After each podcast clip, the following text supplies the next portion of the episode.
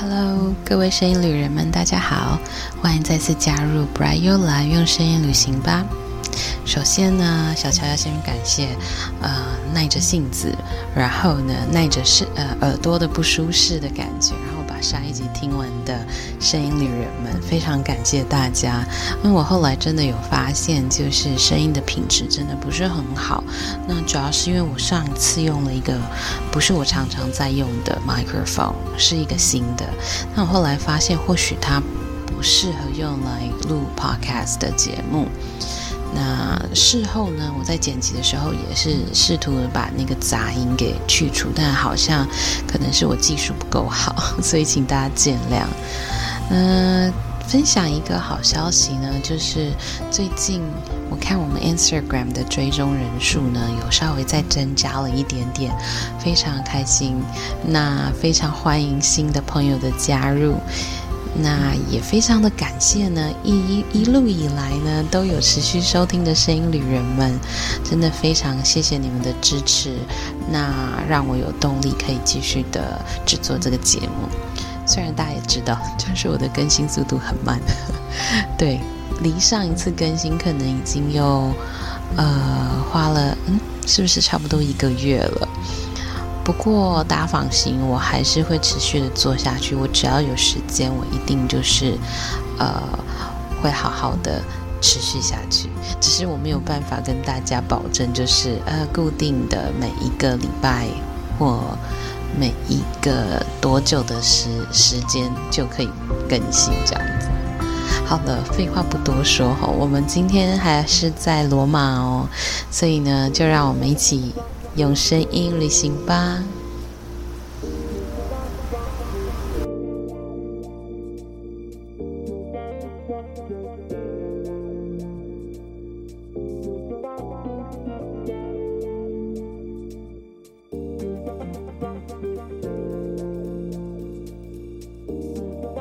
提到罗马呢，一定不能不提万神庙 Pantheon。它呢，地方呢，目前是作为教会的用途。它的地点在那个 Piazza della Rotonda 圆形广场。Rotonda 就是圆的、圆圆的、圆形的意思。那它这个建筑物源自于西元前二十七年。就完成的一座，当时候是庙宇，所以大家听万神庙嘛，万神。呃，如果大家是呃基督教或天主教徒，应该会知道，其实这个所谓的万神，应该是跟这个天主教或基督教是冲突的。如果大家呃稍微了解一下宗教，所以我们就知道，其实这个地方叫 Pantheon 万神庙，它其实就不是呃。早期它就不是呃呃这种天主教的这种教呃教堂的功能，它其实在更早以前就是罗马罗马人他们对于他们的神职的一个祭祀的一个地方。那他在呃一开始呢，就是西元前二十七年完完成的，但是在一百多年后，大概是在西元一百一十五年。到一百二十五年左右呢，就有罗马帝国的 Hadrian 国王在继续的翻新，然后修建。那我们刚刚提了，它原本是用来崇拜神话里面的这些神祇。那直到了七世纪的时候，它就成为了教堂。万神殿它的圆顶呢，原本是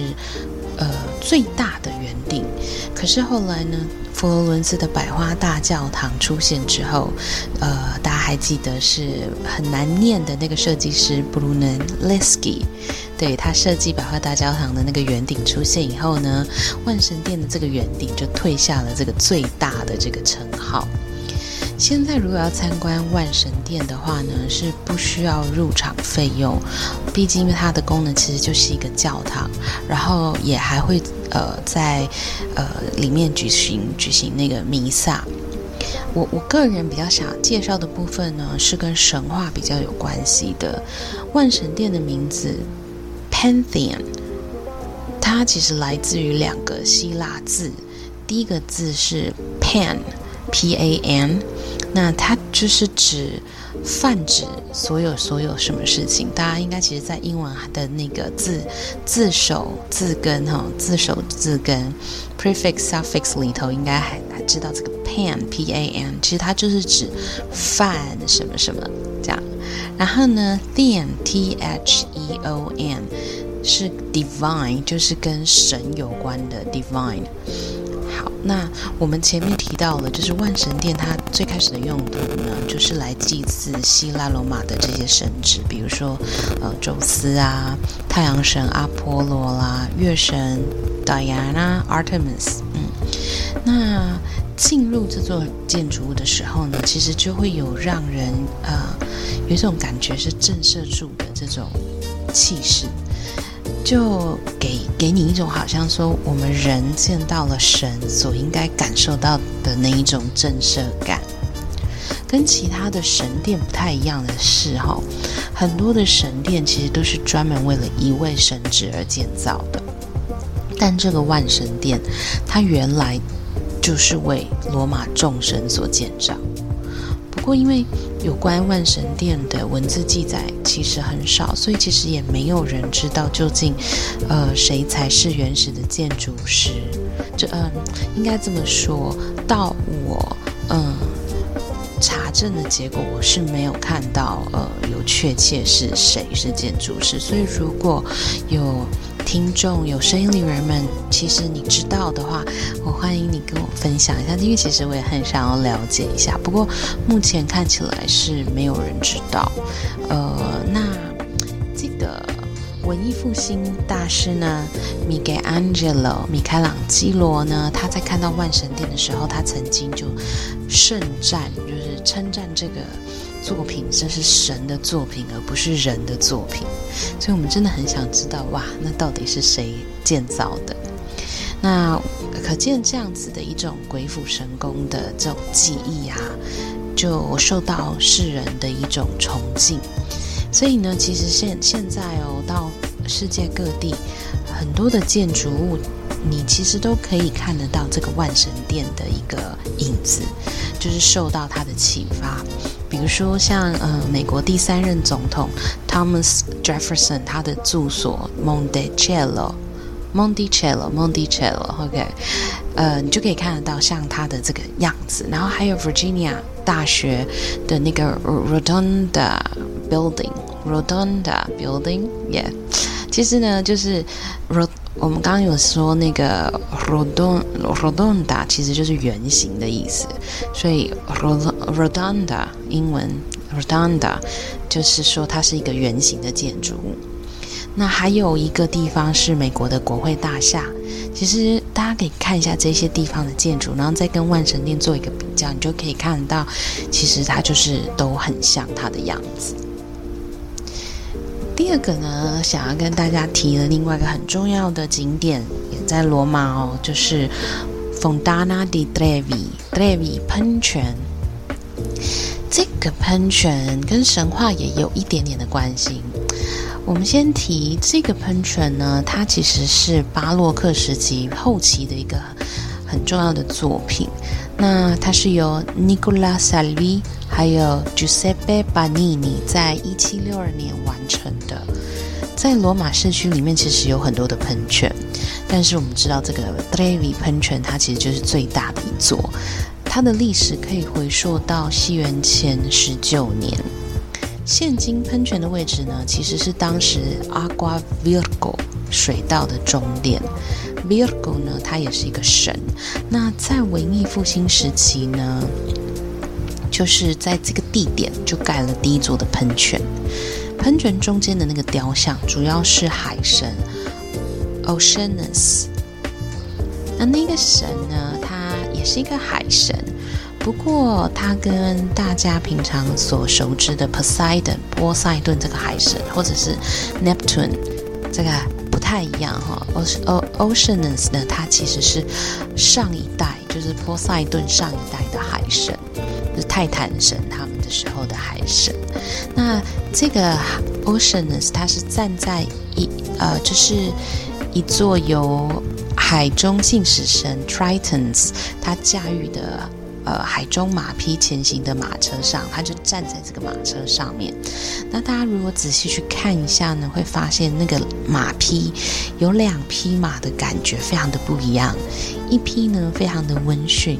然后另外一匹感觉就非常的不安定，很难驾驭，很难驯服驯服的这种感觉。那其实这两匹马就代表了海的一个特性，就是有时候看似平静无风浪，但是下一刻可能马上就惊涛骇浪这样。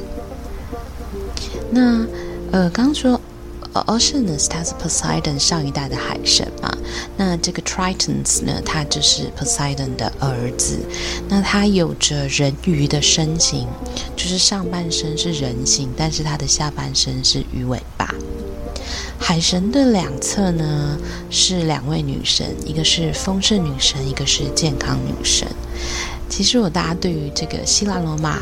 有兴趣，呃，神话有兴趣的话，其实真的可以，呃，去了解一下。其实它是对于了解西方，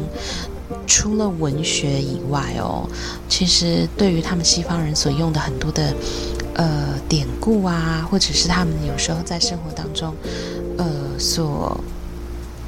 所用到的一些词语或暗示等等，其实很多时候是要对他们的希腊罗马神话要有点了解才会知道的。尤其像呃，如果讲现代一点的话，其实在很多的电影作品里头，或者是在很多科学呃的应用上面，很多的名字啊，其实都是出自于罗马神话。故事，那他们用了这些名字都是很有典故的，所以我非常的鼓励呢，尤其是呃学生，学生们，呃，其实，在呃学习外语的时候呢，不妨呢，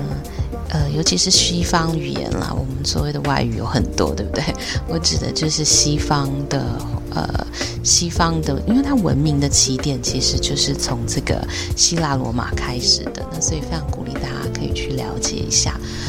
好，那我们再回到这个喷泉的部分呢，我们知道大家到了喷泉就会做什么？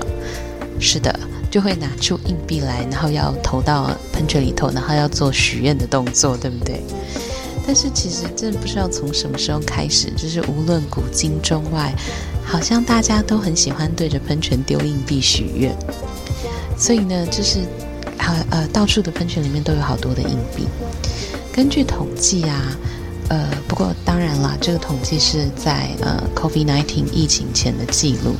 就是喷泉里面的硬币平均一天可以累积三千六百美元。嗯。有关 Trevi 喷泉投硬币的部分呢，我们分成两个部分来谈。首先呢，先提到第一个是在过去科学不发达的那个年代呢，欧洲人对于水源的源头都会追溯到是神的赐予。干净啊，可饮用的水其实就是神的礼物，所以呢，早期的喷泉或者是水井的旁边，呃，有的时候可以看到一些神的雕像，啊，或者呢，最后会在这个呃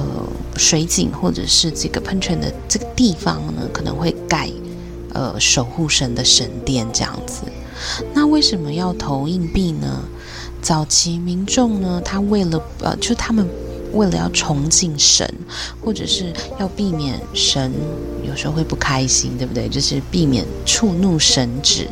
那他们就会献祭，有点像是贡品这样子。所以呢，我们把这个逻辑放到喷泉或水井的话呢，就是民众向神许愿的时候呢，就会投递硬币，象征是一种奉献，这样子贡献。